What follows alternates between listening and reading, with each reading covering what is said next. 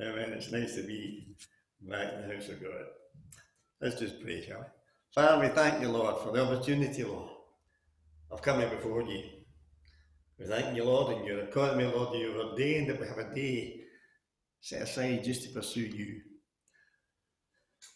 So we ask, Lord, that we just set our minds and our hearts to be still in your presence, that we'd hear your voice, Lord. We thank the Lord that you're aware of our needs.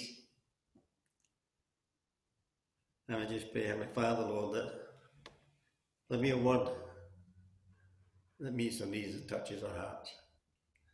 We come to you, Lord, and thank you, Lord, that we have such an invitation to draw near to you, to cast our care upon you, to rest in your presence.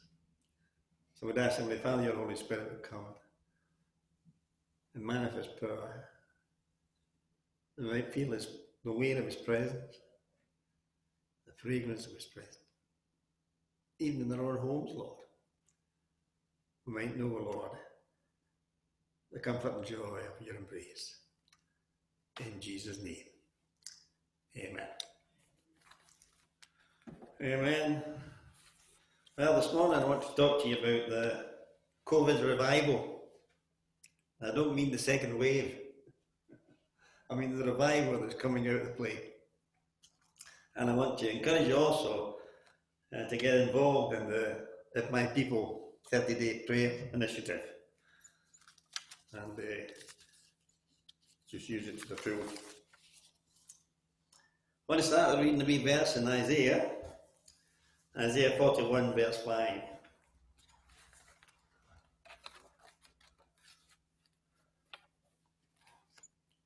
Sorry, Isaiah 24, verse 5. The earth also is defiled under the inhabitants thereof, because they have transgressed the laws, changed the ordinance, and broken the everlasting covenant. Therefore, the curse devours the earth. And he tells us the result. The whole earth languages, everyone is affected. Priest to peasant, king, everyone. And their houses are shut up. Sounds a bit familiar, doesn't it? Ever since the world view changed from the creation to the Big Bang, from the secular, from the spiritual to the secular, the church has been lamenting.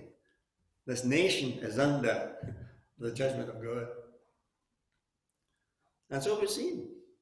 We have passed laws that disregard His word, have no respect for His laws or His ordinances or His divine order, and we've gone our own way. So whether you think, you know, that the pandemic is the judgment of God, or whether just God just allowed it, the fact is, it's there. And God tells us how to deal with it. So let's look at first of all judgments. We get this idea under the covenant of God with Israel, the covenant was very simple. We know God says, Follow me, be faithful to me, and I'll bless you. I'll bless your basket, I'll bless your body, I'll bless your business. I'll bless you. But this disobey, and you'll be cursed. Then we get the idea of God sitting in a throne and saying, take a curse, take a curse, and throwing his thunderbolts at us, you know. Well, not necessary that, you know. It's just me for just God to withdraw his hand and his care. And this fallen world will produce his own curses. God takes his hands off it. But judgment with God is always for benefit. In Exodus chapter 8, it tells us the reason for judgment is this one, that I might demonstrate my power and signs and wonders. Two, that you might know that I am God. And three, that you might know that the earth is mine. And the fourth purpose was that I might gather my people together. So every time God judged his people, It was to redeem them, restore them, and bring them back. Way back in the time of the flood, God says the wickedness of the earth had got to such a thing. God says, Enough, I've destroyed. But Noah, it says, a righteous man found grace. And God restored, reached out and saved the righteous when he judged the earth. And when he saved Noah, he renewed covenant with him. He renewed covenant. And now he restored the right relationship. Then when you come to Israel and the covenant of Abraham, and God says to Abraham, you know, your people will be in bondage 400 years. Then I will deliver them with a strong hand. And when the time comes, he comes to Moses and says, Moses, I want you to deliver my people. And I'm going to send plagues upon Egypt and bring you out with a strong hand. And that's when he gave the purpose. The purpose of these plagues is that they might know I'm God. I lay a foundation for their faith. They'll know I am God. They'll know the earth is mine. And I will gather my people out. So his judgment was to release his people and establish their faith. When you come to Sodom and Gomorrah, and it says, the wickedness has reached up to me, God says. And I came down to see if it was so. And they couldn't find ten righteous people in Sodom and Gomorrah. but it took out, it took out the saints. It took Lot and his family out gathers his people, in judgment. And Jesus says to Tyre and Sidon, listen to this, if you don't repent, it'll be more tolerable for Sodom and Gomorrah than for you. What light will be his assessment of our day today? Then you come to that, the plague in Egypt. God says, listen, the cry of my people has come up to me. Cry of my people have gone. God is aware of the circumstances. He's aware of the cry, and he always sends a deliverer. When the children of Israel were in exile in Babylon, and God was promised to bring back, God, God says, for 70 years, the end of the 70 years, I'll bring you back. And when I bring you back, I'll be there. I'll be there. And when they come back, they rebuild the wall and they re-established covenant relationship. They revived their faith. They rediscovered the law and sorted out the lies. Young Josiah, when he became king, you know, after years of idolatry under Ahab and Jezebel, he discovered the word. He revived the word. He revived the sacrifices. He revived the worship. And the people, Solomon redeclared their covenant with God. So when God judges, you know, his end result is not destruction, but redemption that brings back. And that brings us to where we are. Well, if you think this, and what do you think then? coronavirus is God smiting us. Or whether it's just sitting back and allowing it. The fact is, it's there. We're in the midst of a pestilence. God tells us in Second Chronicles how to deal with it. The book of Chronicles is quite interesting. Not many people like it, you know. It kind of follows the book of Kings. The book of Kings is about the kings of Judah but it parallels the kings of Israel.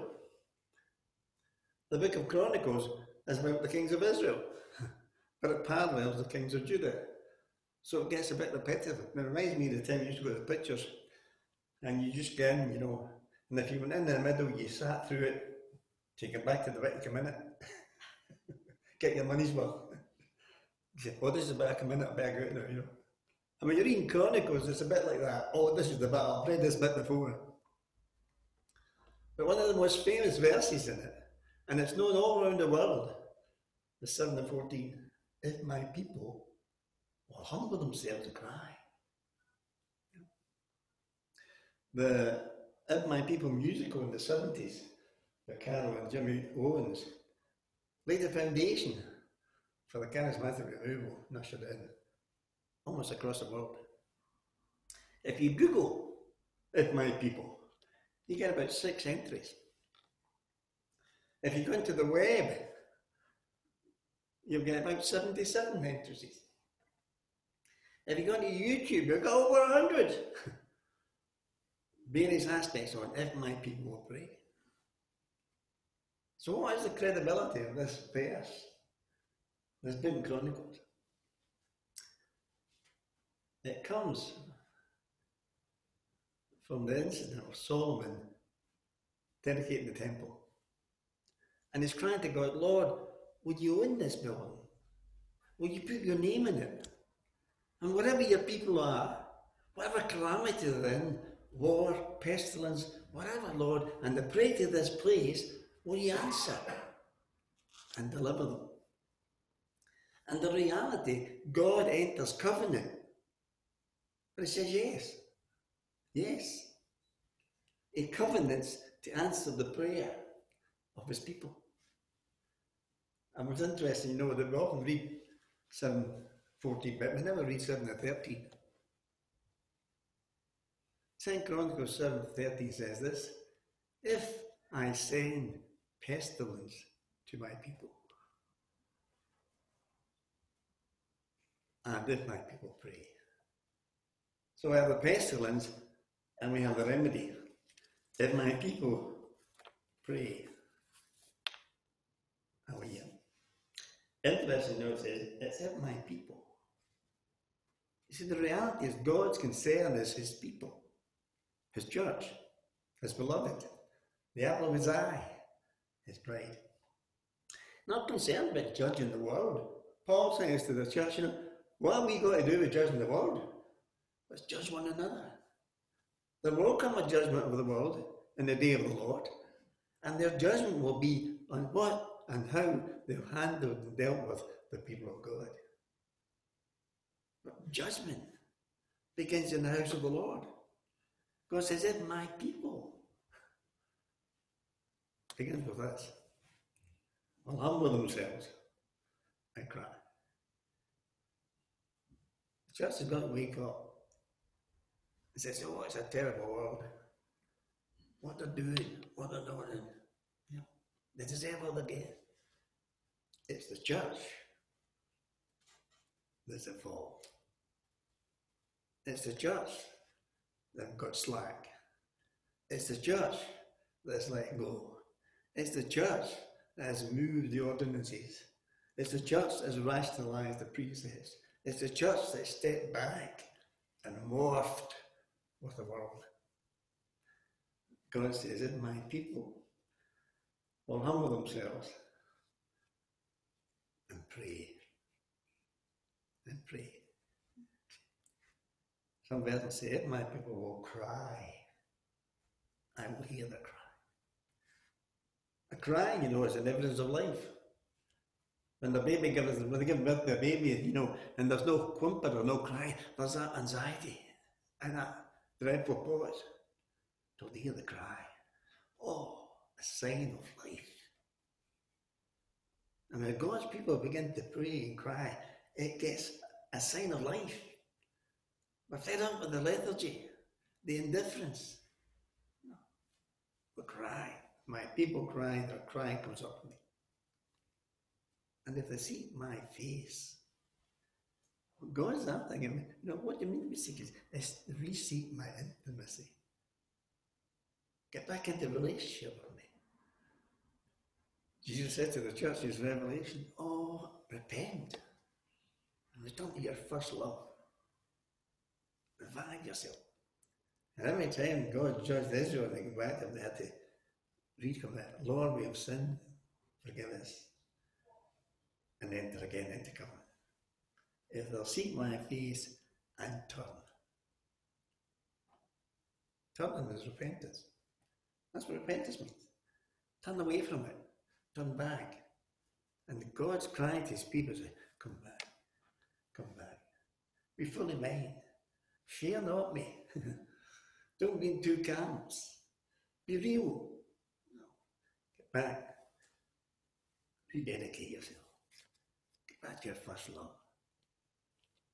Come on to me. Then he says, I will hear. I will hear. Folks, the remedy lies in the hands of the church. I will. That brings us to the prayer initiative that we're on the 30 days.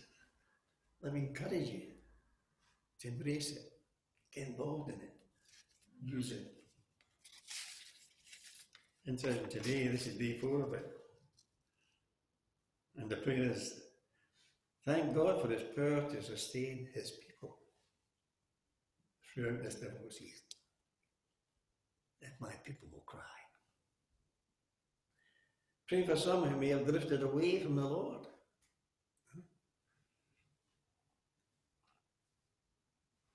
And we're as zealous as we used to be.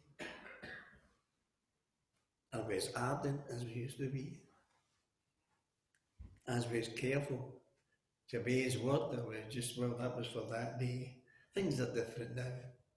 We accept things that are unacceptable in the Bible. Well, that's just our day. God changes not. We need to revive ourselves, rededicate ourselves. And thirdly, it says, pray that your faith, your hope, and your love will grow exponentially through these trials. The Lord needs to see a people whose God is the Lord. The Lord needs to see a people in victory. The Lord needs to see us as a spectacle of His goodness. That's what it means to be His witness. God wants to take you and show the world what He does with the weak things. I'm going to leave you with Isaiah 41, verse 10. Says, Fear not. Fear is the opposite of faith. Fear is a product of doubt. Fear not, says God, for I am with you. Don't be dismayed, for I am your God. I will strengthen you. I will help you. And you will revive and save your land. At this time I shut down. I've heard people say, I've never had much time to pray. It's wonderful. I've never had so much time to read the word. It's wonderful. I've never heard so many sermons on YouTube. It's wonderful.